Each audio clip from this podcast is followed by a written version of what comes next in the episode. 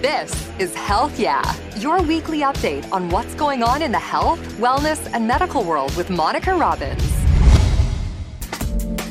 They say the eyes are the window to the soul, and if that's true, shouldn't we do all that we can to protect them? Today, we're taking a closer look at the issue facing children's eyesight, how the pandemic may be partially to blame, the connection between vision and dementia. And we've all seen them the rash of those viral TikTok videos floating around promoting home based remedies to improve our eyesight. Our expert weighs in. Plus, what foods can help boost your vision? We're shining a light on the importance of eye health straight ahead on Prescription for Life.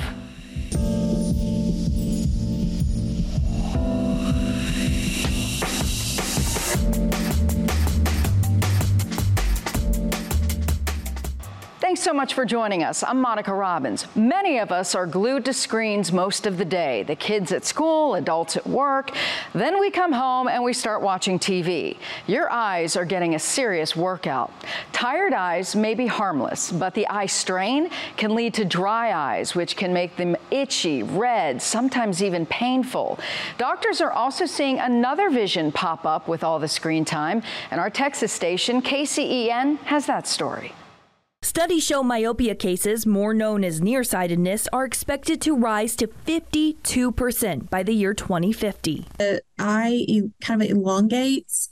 And so that has started the uh, glands that help to keep the eye moist working correctly. There's also an uptick in dry eyes, and Waco Vision Source is seeing all the cases. The research that we have now shows why this is such an important thing to be addressing.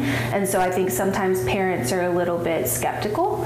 Um, however, we have the research behind us. Jackie Dominguez is one parent who's taken quick action in treating her child's myopia. We definitely lessened screen time um, because nowadays they do a lot of schoolwork on screens, on computers, on iPads. The overuse of electronics, something experts have noticed has a huge impact on children's eyesight. They're probably spending more time on screens at school than you think. Um, so just be aware of how much time we're spending at home on screens. Try to go outside as much as possible. To prevent both of these conditions, which can have negative long term impacts, experts say limit the screen use. Remember to blink every 20 minutes, at least 20 times times. It's definitely we all need to be taking more screen breaks because we know that since the pandemic and all of us working from home and school from home and things like that, we're just on our screens all the time. Okay, right now, blink a few times, look away for a few seconds, but stay connected to this screen because I want you to learn what you need to know to protect and improve your vision with our Cleveland Clinic expert. Joining me now is Dr. Nicole Bajic, who is an ophthalmologist with Cleveland Clinic Cole Eye Institute. Thank you so much for being here. Thank you so much for having me. We have so many questions to get through about vision issues, but I want to start with what is the most common vision issue people have that they probably don't even realize they're dealing with? Yeah, so one of the top issues that people don't realize they have, I would say, is probably dry eye. Uh, so frequently I'll have patients come in to see me saying, Oh, I've got this chronic eye infection. I keep getting these crusties or goop at the corners of my eye, or feels like an eyelash is in there, or I've got some grit or sand in there. And really, it just comes down to dry eye of some sort. So I think the most important thing is just to come in to get checked out and, and have us. Uh, direct things from there. What causes dry eye? So there's actually a lot of factors. Uh, you know, as we start to get a little bit older, our hormone levels can change, and that can affect things. Uh, certainly, you know, certain conditions uh, like having had LASIK that can contribute to it. Uh, other medical conditions can contribute it too. If people cannot close their eyes all the way, uh, or if they have something else going on uh, with chemotherapy or things like that, it can also affect the the surface of our eye. Does hydration matter? Yeah, so it actually uh, can contribute. So I, I, do encourage my patients to make sure they're drinking enough water. Uh, sometimes medications like antihistamines can dry people out. Uh, and then, uh, especially as we're getting into the colder, drier winter months, I recommend that uh, patients get a humidifier at home. And you can get a little desk humidifier too. So if you're having issues at work, it's a, a nice little way to help make your day more comfortable. So I'm sitting here listening to you, and I deal with dry eye, mm-hmm. and and mine is severe. And one of the interesting interesting things is there's no medication. When you start dealing with that pain, there is nothing that works to help you relieve that. Right? Yeah, yeah. The cornea is one of the most highly innervated parts of the body. So, you know, when you can, when you get um, something wrong with it, or even just you know severe severe dry eye, it can be exquisitely painful. You can imagine paper cuts can be real painful too. But what if that's on your eye? So, uh, it's it's something that you know, unfortunately, many people do struggle with. And one of the things I learned to deal with was I would get saran wrap, literally put some eye gel, night gel in my eye, and tape the saran wrap over my eye. And that's how I would sleep with it because I have an issue where I can't close my eyelid all the way. Um, what about the, the get the red out? You know the the drops can that have an impact on your eyes if you use them too frequently yeah so i, I think that's uh, one of the arch nemesis of uh, eye doctors everywhere. so uh, frequently those those drops that get the red out, uh, by doing so, it constricts the blood vessels so that they're you know teeny tiny. But by doing so, you're getting less fluid to the eye. So while it looks nice and white uh, temporarily, you're getting less fluid to the eye. So the eye frequently gets drier. And then once the medication wears off, the red eye comes back with a vengeance. So you get this vicious cycle where, you know, when the eye becomes more red, you say, oh, it's time for more drops. But really, you're just exacerbating the problem. I'm, I'm, sitting here listening to you. Conjunctivitis is one of those big issues that a lot of people are dealing with, especially as we head into the cold and flu season. Um, what's the best treatment? So really, it, depends on what's going on. Frequently, I have patients come to see me who are convinced that they do have, you know, pink eye, but really it comes down to dry eye. So it's really important to have an exam and to really have someone listen to your story to figure out is this really pink eye or is this actually dry eye or something else going on that we need to address. So what are the vision issues that you do not pass go. You need to go get medical treatment right away, like the floaters, blurry vision, double vision. What are some of the, the issues that you wish people would have come to see you much sooner? So, definitely floaters, uh, new floaters are a big one. So, sometimes I'll have people come see me and they say, Oh, I've had these floaters for eight, nine months and they didn't go away, so I thought I should get them looked at. Now, for a lot of those cases, you know, they didn't have any associated retinal injury, so they end up okay. But, you know, I have seen patients who they ignored it because of the pandemic, they didn't want to come in, uh, but they ended up having an underlying retinal injury that happened with that floater. Didn't come in, and it progressed to retinal detachment. And when those are chronic, you know, they can be really devastating. And a lot of times we can't get that vision back. Not to a degree that uh, is satisfactory for the patient. You mentioned pandemic, and one of the things we've been seeing is that kids are dealing with more vision issues, and a lot of people are blaming it on the pandemic. Sure. Is that true? And what are the issues? So the biggest one is uh, increasing rates of nearsightedness. Now we've known this for some time that kids have been getting more and more nearsighted uh, as of late. Uh, but I can imagine, you know, with the pandemic, a lot of tablet use, you know, it's been becoming more and more prevalent. And uh, it's interesting because there's this theory uh, with evolutionary medicine that, you know, why do we have people that are st- still nearsighted? Shouldn't that have been, you know, weeded out? Uh, but no, the, th- the idea is that, you know, people who are naturally nearsighted would be the people gathering berries and being able to pick out the poisonous ones from the ones that aren't, right? Uh, but, you know, now we have over the counter readers. We don't need people to be picking out berries, right? So, uh, with you know kids if they're having you know progressing prescription uh, you know we do have fortunately contacts uh, and also medication therapy that can help slow down the rate of nearsightedness. Can you prevent it at all So I think it's really important that we encourage outdoor play with our kids because if they're outdoors playing, you know, they're not going to be so focused, hyper focused on, you know, near things for like a tablet or things like that that can, you know, encourage the the rates of nearsightedness. What's the 20-20-20 rule? So that is with uh, computer vision syndrome. So so many of us, especially when we're working from home uh, or during the pandemic, we're you know focusing on our screens you know all day, and it can contribute to feelings of eye fatigue, burning. Uh, and a lot of times it's just because when we're focused on something, we're not blinking as often as we should. We're turning off that natural reflex to blink at regular intervals. So we're drying our eyes out. Uh, so every 20 minutes that someone's focusing on a screen or even reading a book, I recommend that uh, someone takes uh, 20 seconds to look off in the distance, 20 feet, uh, just to help refocus and, and remember to blink a little bit. I need to remember to do that. I'm, I'm, in front of a screen all the time. Digital eye strain, mm-hmm. it's a real thing. Mm-hmm. Um, what are the symptoms, though, aside from dry eye? So that eye fatigue, uh, feeling like your eyes are really achy, uh, those are those are the biggest ones. However, what I think is really important to, to piece out is, you know, some of these patients, uh, they never get an eye exam because they say, oh, I see fine. And then they have this digital eye strain or computer vision syndrome. And uh, they might have an underlying glasses prescription that they don't know about because it's mild. But if that were corrected, maybe that would help improve things. Uh, and also taking the breaks uh, every so often to make sure they can reset, uh, treating dry eye if they uh, have that as an issue. Uh, and also, I hear a lot about blue light glasses. Everyone asks me, are blue light glasses a thing? Are they going to help uh, protect my eyes?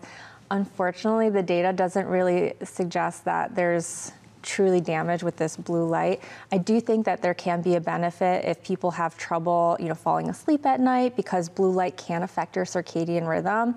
But you know, certainly you don't have to feel pressured to to get upsold for you know the blue light filter on your glasses because you know things are very expensive nowadays and if this is an easy place where people can save money happy to do it i fell for it every pair of glasses I have has uh, blue light. And then I read the study and I was like, oh my goodness. But you know what? You probably can sleep at night so much better. probably, yeah. I, am gonna like think of that. what about what about supplements? Because I had an ophthalmologist once tell me, make sure you're taking omega 3 mm-hmm. Yeah. So there is some evidence. It's not the strongest evidence, but it is there. And uh, what I tell my patients is, listen, we know omega 3s are good for the heart. So you know Absolutely. If you want to take it, take it. And, you know, I hope it helps your dry eye too. I see all these supplements, though, on the market specific for eyes. Mm-hmm. Are they worth the money? So it really depends on what the person's situation is. So we do have the AREDS supplements, uh, which are really helpful for patients with macular degeneration. However, that should be a conversation with your eye doctor to make sure that you're an appropriate candidate or not. You mentioned getting the kids outdoors, and you know, while we're still dealing with some sunlight, you know, at least here in Northeast Ohio, um, how when do you need to worry about sunlight? What if you're getting more light sensitive? Is that a concern that you should probably go see an ophthalmologist? Yeah, so, you know, first, I do recommend that people wear uh, sunglasses with UV protection in them when they're out in the sun. It can help slow the progression of certain conditions like cataracts. Uh, but aside from that, you know, if someone is getting more light sensitive, sometimes it can be, you know, just uh, a natural um, factor. You know, if you have dry eye um, or you know, with cataracts, people are going to become, you know, maybe a little bit more sensitive to bright lights. Uh, however, you know, if someone is getting acutely more sensitive to sunlight and their eyes red or they have blurred vision, that could be a sign of something more serious, uh, like uveitis going on. So they should get things checked out. Wow, you can actually have what is uveitis? Inflammation inside the eye, and people get really sensitive to sunlight. So, uh, if someone has a sudden change in you know their eye condition, they should get it checked out. Wow. Um, okay, we keep saying go get checked out, go get checked out. How often should I be getting my eyes checked? Great question. So, uh, it starts out, you know, when someone is, you know, getting ready for kindergarten, we do, you know, vision screenings, and then you can go from there based off of what is going on. Uh, however, once we hit the age 40, we're supposed to be getting annual eye exams at minimum per the American Academy of Ophthalmology. That makes sense because I swear my rocket vision started going when I hit 40, and then all of a sudden, now I need these. Um, Mother Nature. it's so unfair, it too, is. you know.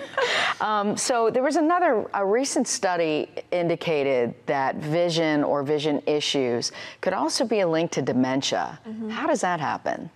Yeah, so there definitely needs to be more research into this, but uh, it is very interesting that we're finding a lot of associations between vision loss and dementia.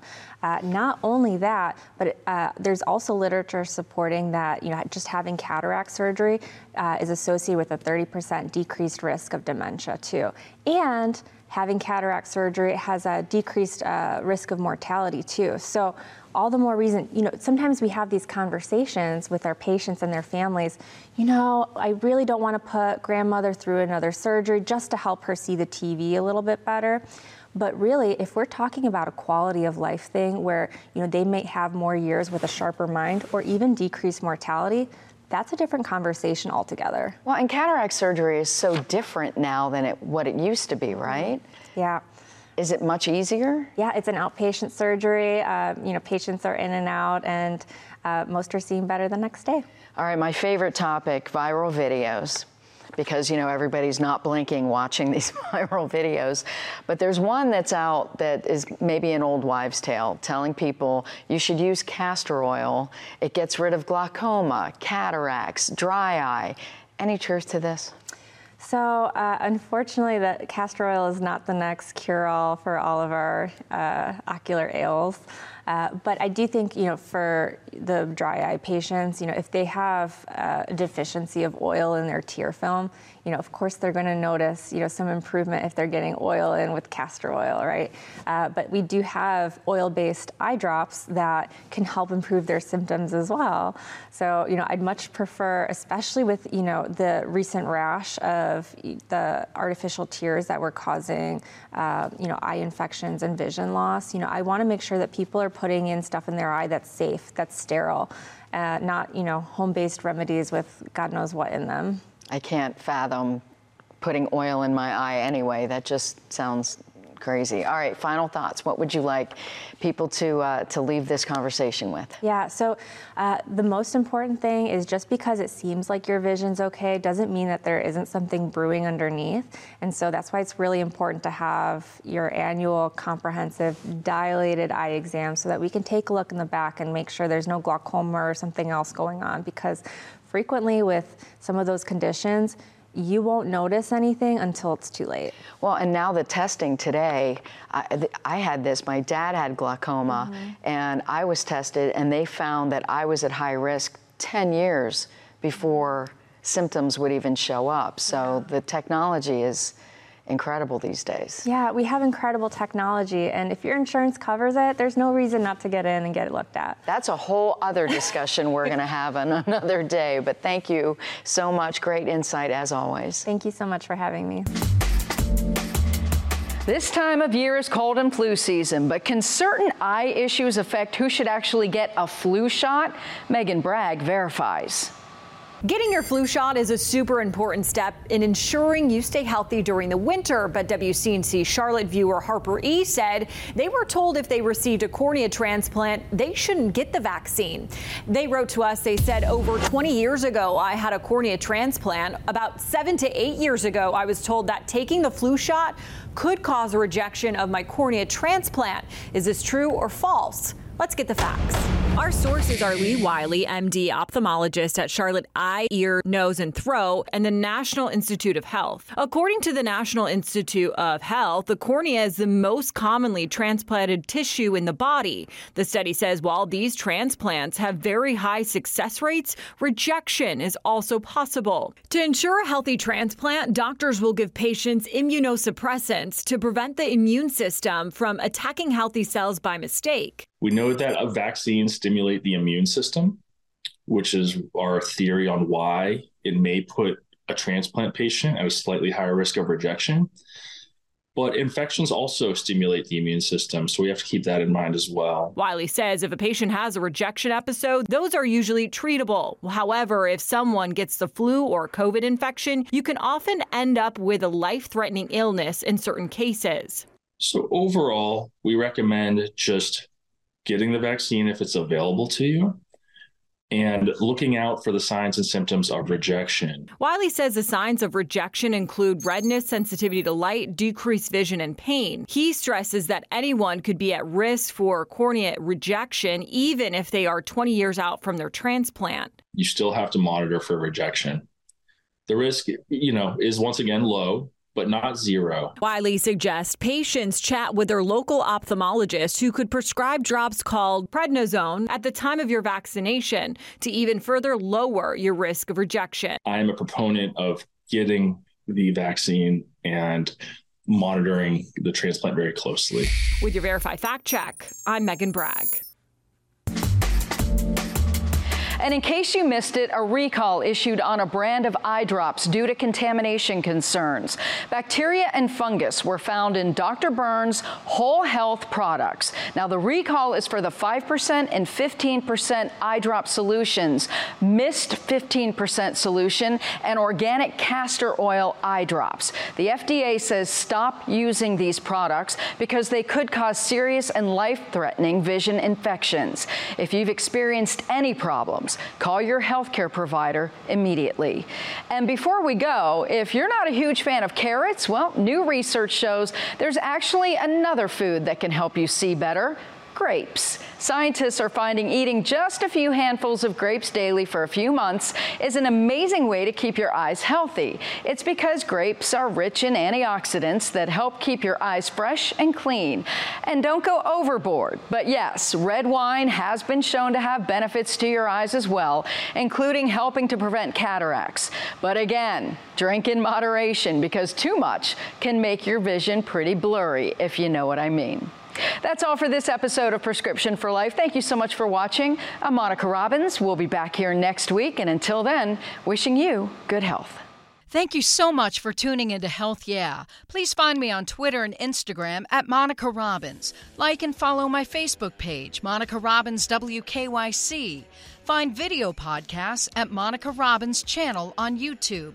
And please subscribe. Wishing you great health and hope to see you again soon. Thanks for listening to Health Yeah with Monica Robbins from WKYC Studios. Subscribe now so you never miss an update. And find more on everything you heard here on WKYC.com and on the WKYC app.